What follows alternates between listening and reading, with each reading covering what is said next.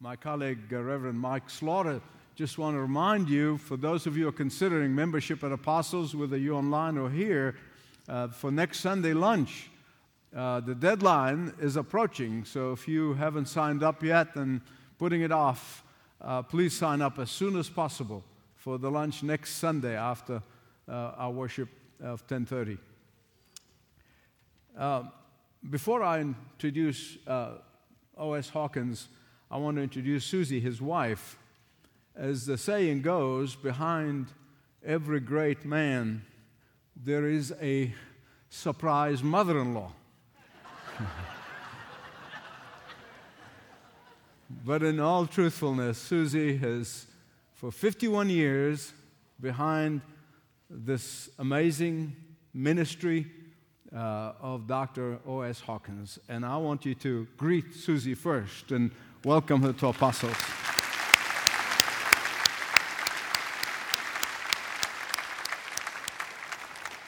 It's truly a singular privilege for me to introduce and welcome back to this pulpit a dear friend and a prayer partner.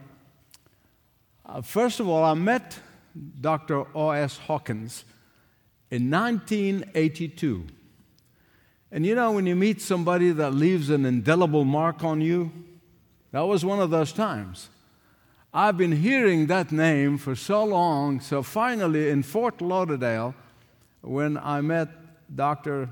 Hawkins, who was the pastor of First Baptist Church of Fort Lauderdale, I was really impressed by his love for the Lord and his demeanor and his friendliness. And um, just, just left an indelible mark. There, he took a average church, and by God's grace and through his love, uh, pastor's love, built it to be a great church. And God used him to really have a landmark in that whole area in South Florida. And then came the opportunity for him to be the handpicked successor of Dr. Criswell at First Baptist Church in Dallas. Now, those of you non Baptists, you may not understand this, but Dr. Criswell was the Baptist Pope. Truly, uh, even a non Baptist like me, I knew that. It is really a remarkable, remarkable historic church. And after 49 years of ministry, Dr. Criswell, who would he handpick to succeed him? Dr. O.S. Hawkins. And so he goes to First Baptist from Fort Lauderdale and he does an amazing job. But he also was drafted three years later to head up what at that time was known as the Southern Baptist Annuity Board. He's a graduate in business and economy and economics, and, and really, even though he has a pastor's heart, he is a businessman. And so he took that Southern Baptist Annuity Board was the retirement for the Southern Baptist Church denomination. Why would he do that? I'll tell you, he doesn't even know that I know this. His burden and the burden of his heart is to help so many of the older Southern Baptist pastors who retired and don't have much of a retirement, and the widows of Southern Baptist pastors who don't have much of a retirement. And so he takes this ministry, this, this business ministry, a few hundred million dollars, and by God's grace, he turns it into GuideStone Investment Company, and now is well over $15 billion. Amen. Amen. Give God glory. But that's not, you know, the numbers and all that don't tell the story. The story is of the untold number of pastors and widows that have been helped by this work. It's amazing. It's an amazing story. And one day I'm sure the story, full story, will be told. But right now, you know, very few people know what really has happened and what God did to use his man, a man with a pastor's heart and a brilliant economic mind to turn this. And the one things that we as a church and leading the way are blessed is that he opened it up to non Baptists. So the, the staff and our church, the church team and the leading the way team are very grateful to GuideStone because they have blessed us with our retirement account. They have done a remarkable job, and for that we are grateful from a, a, a personal uh, situation. So we're very grateful, right, guys? Right, Richard? And Richard, you. and and I, I, I could stand here and tell you so much about this great man of God. And I'm so grateful that he has accepted to come and share uh, with us, open the Word of God and share with us. Some of you remember him, he was here a few years ago. But Dr. O.S., I thank God for you. I value our friendship more than you will know. And I'm so glad you and Susie are here and grace us with your presence. Come and open the Word for us.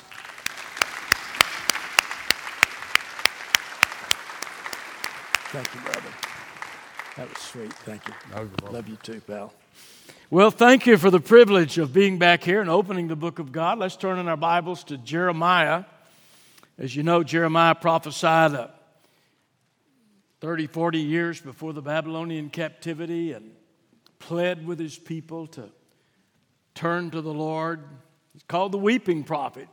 We have his translation of his book in our Bibles, but if somehow we had had that original manuscript, uh, I'm sure it would have been stained with tears on every page as, as Jeremiah wept and wrote.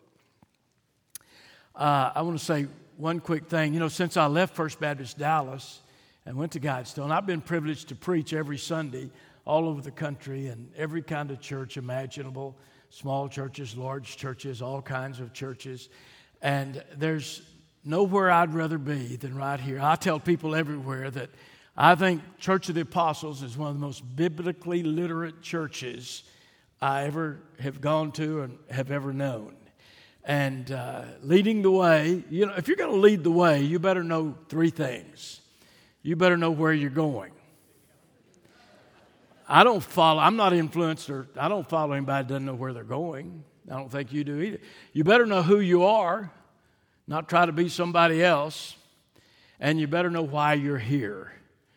Moved and motivated by a passion and a purpose. And if you had to ask me to describe Michael Youssef, I would say those words.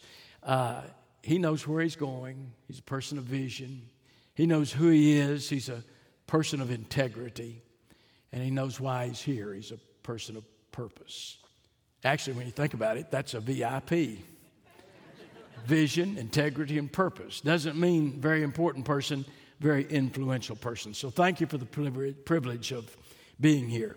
Let me ask a question today. What, what motivates you? What gets you up in the morning and motivates you to go about your day? Is it maybe maybe it's the last self-help book you wrote, read, or maybe you still have some of Zig Ziglar's old motivational tapes that you listen to? What, what motivates you? I'm convinced that the greatest motivating factor there is is the fact that there is purpose in your life. That there is design, whether you know it or not, and some of you have never awakened to it, but there is design behind your life. At, at a well in Sychar, if you remember, when the disciples brought Jesus lunch, he, he said, my meat, the thing that sustains me, the thing that moves me, is to do the will of Him who sent me while there's still time. He was moved and motivated by God's purpose, the Father's purpose for his life. The greatest motivating factor that any of us could ever have is this element of purpose. That back behind your life, as the music team just sang, before you were born, there was design there. God had a purpose for your life. You know, we give our Christian testimonies, and basically, when you think about it, they're, they're built around Paul's testimony that he gives in Acts 22, and he gives it again in Acts 26 before Agrippa. And he drives down three stakes in that testimony. The first stake is when, when we're born, the second stake is when we're born again and come to know the Lord Jesus Christ. And the third stake is when we die and the assurance we have of eternal life out there. This Paul built his testimony around these three stakes. When you read his testimony in Acts 22, Acts 26, he says he was born in Tarsus, a Jew of the Jews. He studied at the feet of Gamaliel, uh, one of the greatest teaching rabbis of his day. And he talks about then, after he was born, what his life was like before he came to Christ. And he tells us how he persecuted believers, that he thought he was doing the right thing. And he, he persecuted Christians. He was en route to Damascus. And then he comes that second stake and he tells us in Acts 9 how on the road to Damascus, he had a revelation. God revealed himself to him. And he came to faith and trust in Jesus Christ, transformed his life. And then he tells us what his life was like since that experience in Acts 9. He says, I've been crucified with Christ. Nevertheless, I live. Yet not I, but Christ lives in me. In the life I now live in the flesh, I live by the faith of the Son of God who loved me and gave himself for me. And then in his last letter to Timothy, he talks about that last stake he says about his death, I'm now ready to be offered. The time of my departure is hand. I've fought a good fight. I've finished the course. I've kept the faith. Henceforth, there's laid up for me a crown of righteousness, which the Lord, the righteous judge, shall give to me in that day, not to me only, but to all those who love his appearance. Now, if you've come to faith in Jesus Christ, you have a testimony like that. I certainly do. I was born in Fort Worth, Texas, had moral folks, but not church folks in those times. When I was 17 years old, I could count on one hand how many times I'd ever been to church. That was midnight mass on Christmas Eve with my cousins and aunts and uncles. Never heard a prayer in my home. Never saw the Bible open in my home. And shortly before I graduated from high school, a young man shared with me after a basketball game how he'd come to faith and trust in Christ, and I couldn't get away from what he said. He took me to a Bible believing preaching church the next Sunday. I heard the gospel for the first time and was gloriously trans. trans I, I was saved. I love still you use that word. And you know, it was months after that before I ever heard the word repentance. But I know I repented that day. You know how? Because immediately I started loving what I used to hate and hating what I used to love. Things I never thought that I, I, I, would love to do, I found myself having my greatest joy in doing, hanging around a bunch of folks that looked like you in church. I found my greatest joy in doing. And since then, my life has taken on purpose and meaning, and, and I'm going to die one day, sooner now than later. And I have the hope and the assurance that I'm going to go to heaven. But here's my question for this morning What about back there before you were born? Before you ever get to this stake? What about back there before you were born? Do you know that you're going to leave here this morning with a testimony about what God did for you before you were born. Now, you didn't exist back there before you were born except in the mind of an infinite God. And you have a testimony, as, as Jeremiah gives here in chapter 1, verse 5, of what God did for you before you were born. He says, Before I formed you in the womb, I knew you. And before you were born, I consecrated you. That means I saw you as holy, I set you apart and I, appoint, I appointed you a prophet to the nation. I assigned you this particular task. So, this little phrase, before you were born, modifies four verbs here in verse 5 that we're going to see today. First one, I knew you. God says, Before you were born, I knew you. Knew all about you. You know, never one time in the Gospels does Jesus ever come up on a situation and say, Wow, that was a surprise. Not, not once. Or never one time does he ever say to the disciple, Whoa, I didn't see that one coming. Did you guys? No. Because he has foreknowledge. He knows everything. Before you were ever born, he knew you. He, he took you from everybody else, as we're going to see in a moment, and he set you apart from everybody. That's why nobody has a DNA like you do. You're indescribably valuable to God. You have a testimony of what, what, was, what went on in his mind before you were born. He knew you, he set you apart, he appointed you, he assigned you something. There's somewhere, there's something for you to do that no one else can do like you can do. And then he says, I formed you. Before you were born, I, I'm the one that did that. It wasn't two little tiny specks of protoplasm that came together with all the intricacies of a nervous system and a circulatory system and a respiratory system and a digestive. No, I formed you. I did it. I put all that together and I formed you. So, we have a testimony of what God did for us before we were born. Here's the first thing I want to say about this testimony. You can say it. here's your testimony. You can say it this way He named me. He named me. He said, Before you were born, I knew you. Isaiah in chapter 43, verse 1, elaborates on this and he says, I called you by name before you were born. God knew you before your parents knew you. Before you came out of that womb and your mother held you up to her breasts and your dad came in and saw you and, and those loved ones held you and passed you around, before anybody knew you, God knew you. Everything about you. Before you were born, it says, I knew you. And you know, this verb in the language of the, of the Old Testament, this, this particular verb is is, uh, is perfect tense. It, th- that simply means it's completed action.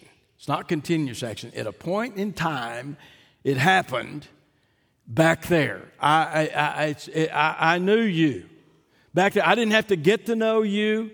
I didn't have to get to see what your personality was. No, no, no. He knew everything about you before you were born. And th- this Hebrew word, when he says, I knew you, is one of the most intimate words in Hebrew. It's used of a husband and a wife in an intimate relationship. God knows you like no one has ever known you. Now, you, you didn't exist back there before you were born, except in the mind of this infinite God.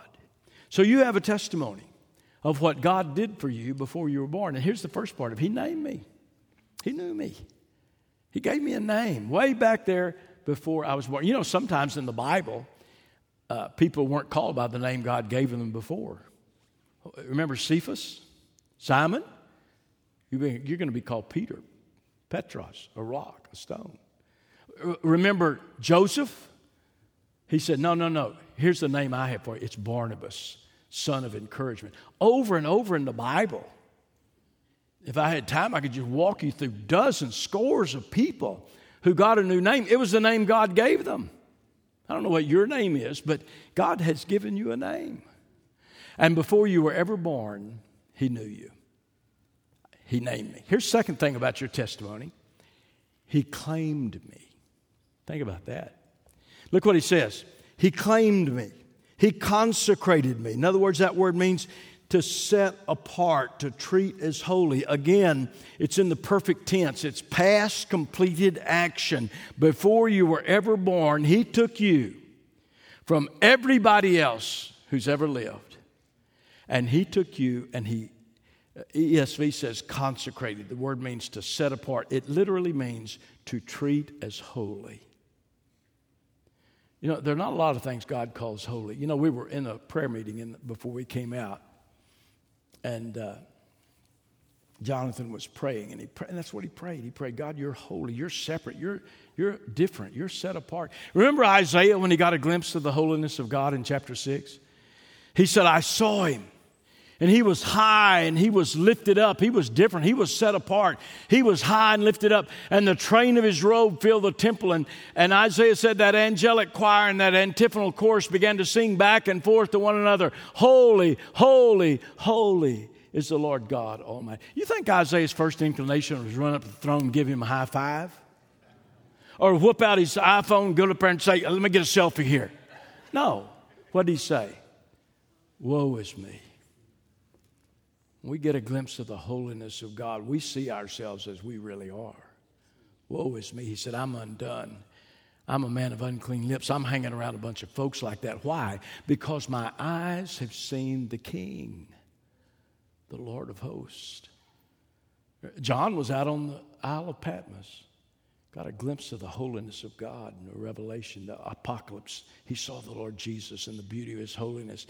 John's inclination was what? What he, he said, I fell down at his feet like I was a dead man. This word means to be set apart, it means to be looked upon as holy. You, you know, there are not a lot of things that God calls holy. Like he calls you, like he calls you set apart. Now, there was a room in the temple, in Solomon's temple, that was called holy. If you remember, it was called the Holy of Holies. It was different. It was set apart. It was different from every other room in the temple. You didn't play volleyball in that room. You didn't set up a card table and play cards in that room. It was different. It was set apart. It was used once a year and only once a year. The high priest and only the high priest would enter in through that veil, take the blood of the sacrificial animal and spread it over the mercy seat of the ark, and the Shekinah glory of God on that day of atonement would fill that room. It was different. That's what the word means. It was different. The vessel, the temple vessels, they're called holy. What does it mean? They're separate. You didn't drink coffee out of them. They were different. They were set apart. They were used for temple worship only. The Sabbath, Shabbat, what, what's it? It's called holy. In that Jewish dispensation, you go to Jerusalem today, like many of you have been, and come sundown Friday until that first star appears in the, in the, in the heavens on Saturday night. That day, the Sabbath day, is different from all the other days. Traffic comes to a standstill in Jerusalem. Nobody's driving their cars, nobody's working. It's a day of rest. It's different from every other day. I'll tell you one other thing the Bible calls holy the tithe. Do you know that? He calls it holy. What does he mean? He means it's different in that dispensation. It's different from every other part of your income. One tenth of your income is to be set apart, and it's different in that dispensation. It's holy, it's set apart, and it is set apart for God's use. Now, that's exactly the same word God is using to describe here when He says, I consecrated you. I set you apart. I, I, I set you apart for a particular purpose. Do you see it? To use your life for any other purpose than what God has planned and purposed before you were born for that life is a sacrilege. The greatest motivating factor in life is to find God's will for your life. But that's not all, and to do it, to get in it, to find the purpose that He has for you that's different from everybody else who's ever lived. It's an amazing, amazing thought. He claimed me. He claimed me. He set me apart. That's why do you think you have to give your thumbprint when you get arrested or whatever you do when you use your thumbprint? It's because it's different from other people's. You're, you're different, you're set apart. And then look what he says I appointed you now, in Jeremiah's case, he appointed him to be a prophet to the nations. He hadn't appointed me to be that, but I know he's appointed me to another task. He's, there's somewhere that he's assigned, that's what that word means, for you to do. You know, we find this same Hebrew word in, Gal- in uh, Genesis 1.17 where it says that God takes the stars and he appoints them to their places in the heaven, every one of them. Every one of them are assigned a place and they have run in clock like precision since the beginning of time. That's the same word he says. He's assigned somewhere, there's something for you to do that no one else can do like you can do. You have a testimony today. It's not just about your Christian testimony, it is about what God did for you before you were born. He named you, he knew you, He gave you a name, and He claimed you. He set you apart from everybody else, and He appointed you to a particular task. And then there's one other, one other testimony you have. He named me, He claimed me, and then He framed me. Before you were born, He says, I formed you in the womb. I did it. I formed you. And here, the verb tense changes. It's no longer perfect tense. It's no longer completed in, pa- in the past. Here it's in the imperfect tense in Hebrew. What does that mean? It just means it's continual action. He didn't just form you in the womb and stop forming you. He keeps forming you just like we sang a moment ago, like the potter with the clay forms and fashions you. Circumstances in life that have, that have happened to you that, that that nothing about them were good was the hand of God forming and fashioning you, conforming you into His image. We were talking, the pastor and I were talking last night about our grandkids. I've got a grandkid going to college. He's 18. He's 6'5. He's, a, he's on his way to Baylor. And when he was three years old, he was sitting in my lap in my study in Dallas and his parents were in California, and we were keeping him. He's three. And he says, Poppy, what's that on the desk? And I, like an idiot, I said, It's a letter opener. I let him hold, hold it, and next thing I know, it's sticking in his left eye. In my lap. He went through several surgeries. I went through hell, literally. The whole family, from he's three years old to 12 years old, the kid had to wear a little contact lens because he lost his lens. And and he had to go home after school every day and patch for two or three hours. And, but you know, we watched God forming and fashioning us through those days, forming and fashioning that little boy into such a godly young man who, who learned patience and trust. When he was 12, we were able to sew an intraocular lens in there. Now you, could, you, you just made academic all state in basketball and got a big academic scholarship to Baylor, and you could never tell anything has happened. But, yeah, thank you for that. I agree. But my point is, God didn't stop forming me in the womb. He didn't stop forming you in the womb. Like a potter and a clay, He continues that work. And some of you here today with a heartache, with a burden, with a situation, with a circumstance, it didn't take God by surprise. You can use that for him to fashion, to form. That's why Romans 8:28 is a family secret. Most people quote Romans 8:28 and they say all things work together for good to those that love the, and leave off the first phrase. But you'll never understand it unless you know the first phrase. It says, "For we know." Lost world doesn't know that. But we do. We know that God can take all things and work them together for good to those of us who loved him. So you have a testimony. He framed me like a potter squeezing the clay. Uh, you say, well, all that's Old Testament. Well, yes, but what about Ephesians chapter 2, verses 8 and 9? But what about verse 10? We all know Ephesians 2, 8 and 9. For by grace you've been saved through faith, and that not of yourselves, it's a gift of God not of works, lest any should boast, for we are his workmanship, created in Christ Jesus unto good works, which God hath before ordained that we should walk therein. You are God's workmanship. You know, that, that Greek word, we, we transliterate an English word from that Greek word, workmanship. It, the, in Greek, it's poema. We get our word poema, poem, from that word. You're God's poem. You're God's creation. You're God's work of art. There's nobody like you.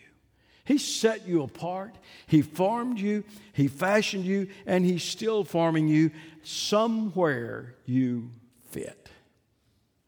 You know, when we're talking about Jackson going to college, my grandson, when his mother went to college, we were still down in Fort Lauderdale and she went to TCU in Fort Worth, where I went. And uh, it's 1,500 miles away from Fort Lauderdale. And we got her out there, like all parents, we're getting her into the dorm and everything. And so Susie has this box that she has there. It's a little pedestal table. I hate it when my wife gets something that's not already assembled. I hate that. And asks me to assemble it. Well, on this, this was a little pedestal table you just put, a, put the legs down on it, it had four screws. You screwed into it, just a little pedestal table, wasn't much to do with it. So she said she gave me that task while they were putting everything up and everything. Well, I, I looked at it and I, I figured out I know how to do this. So I got it all, put it out there, went in there and got a kitchen knife. They had those Phillips screws, those little with the cross on it. And I was had that kitchen knife, and I was trying to get, and the end of that knife bent all the places. I, my hand fell off of it and skinned up my knuckles. In a minute, Susie walked in. She had a little tool chest there, and she pulled out a Phillips screwdriver, and she tossed it over to me here. And I won't say exactly what she said, but she instructed me to use it. I took that Phillips screwdriver, and when I put it in that screw, it felt so good and, and it tightened down and, it, and I could tighten it real tight. Oh, it felt good. And I felt so good about myself. And I, I took the second one and the third one and the fourth one. And, and that screwdriver, way back there somewhere, somebody had designed that screwdriver. And it was doing what it was designed to do. God has appointed you to do something. Somewhere there's somebody to reach for Christ that nobody can reach like you can reach. Somewhere there's some job to do that nobody can do like you can do. Because you have a testimony of what God did for you before you were born. He knew you, all about you. Nothing you can do is going to take him by surprise. He knows all about you, and he still loves you. And incidentally, do you know that when you, when you realize all this, that, that, that God has formed us in the womb, it brings a new dimension to all of the abortion debate. Susie's on a, on a, uh, on a, uh, uh, pre- a pregnancy center board in Dallas. Most of what we talk about is what's happening in the present. You know, we want to save those little babies' lives. And then what happens in the future, we, those moms, we want to be able to help them recover and find the forgiveness of God. But what about the past? Nobody ever talks about the fact that this scourge upon our nation deals with God's purpose and God's plan. And it brings a whole new dimension to it. Some people think that life begins after the baby is born because the Bible says he breathed into the breath of life. Some think it begins when the, when the baby is, is viable, whatever that means, outside the womb. Some people believe it means when the baby's heart starts beating. Most people would say, no, it, it's at conception, when the seed of a man and the egg of a woman come together. But it's not. It begins way back there in the counsel of God. Before you were born, I knew you. And I set you apart. And I appointed you to a task.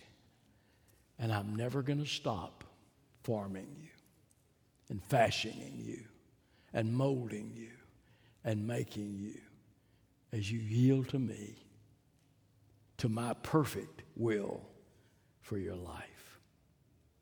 So, what are you doing about the fact that you have a testimony of what God did for you before you were born.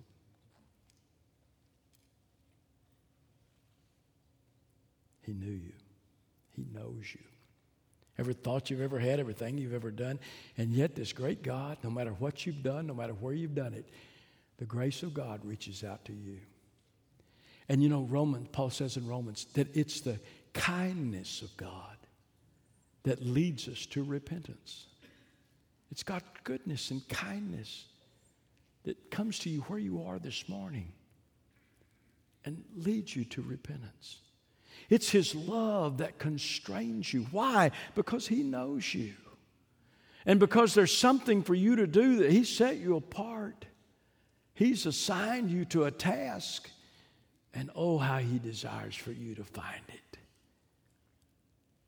That you might say with Jesus, My meat the thing that sustains me is to do the will of Him who sent me.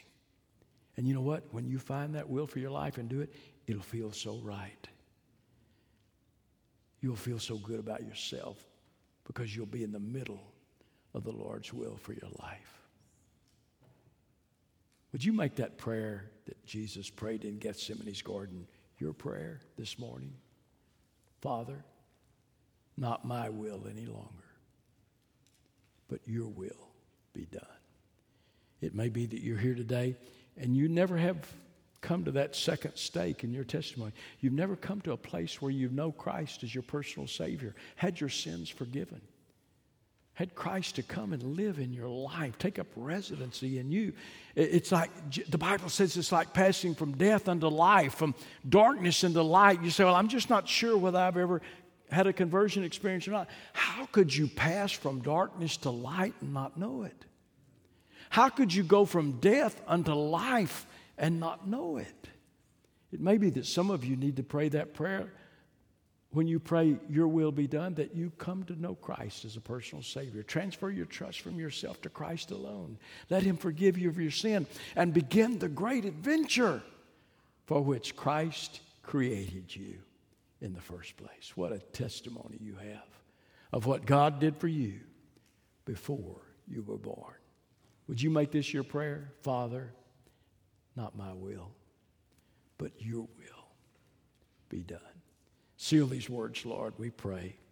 In Christ's name, amen.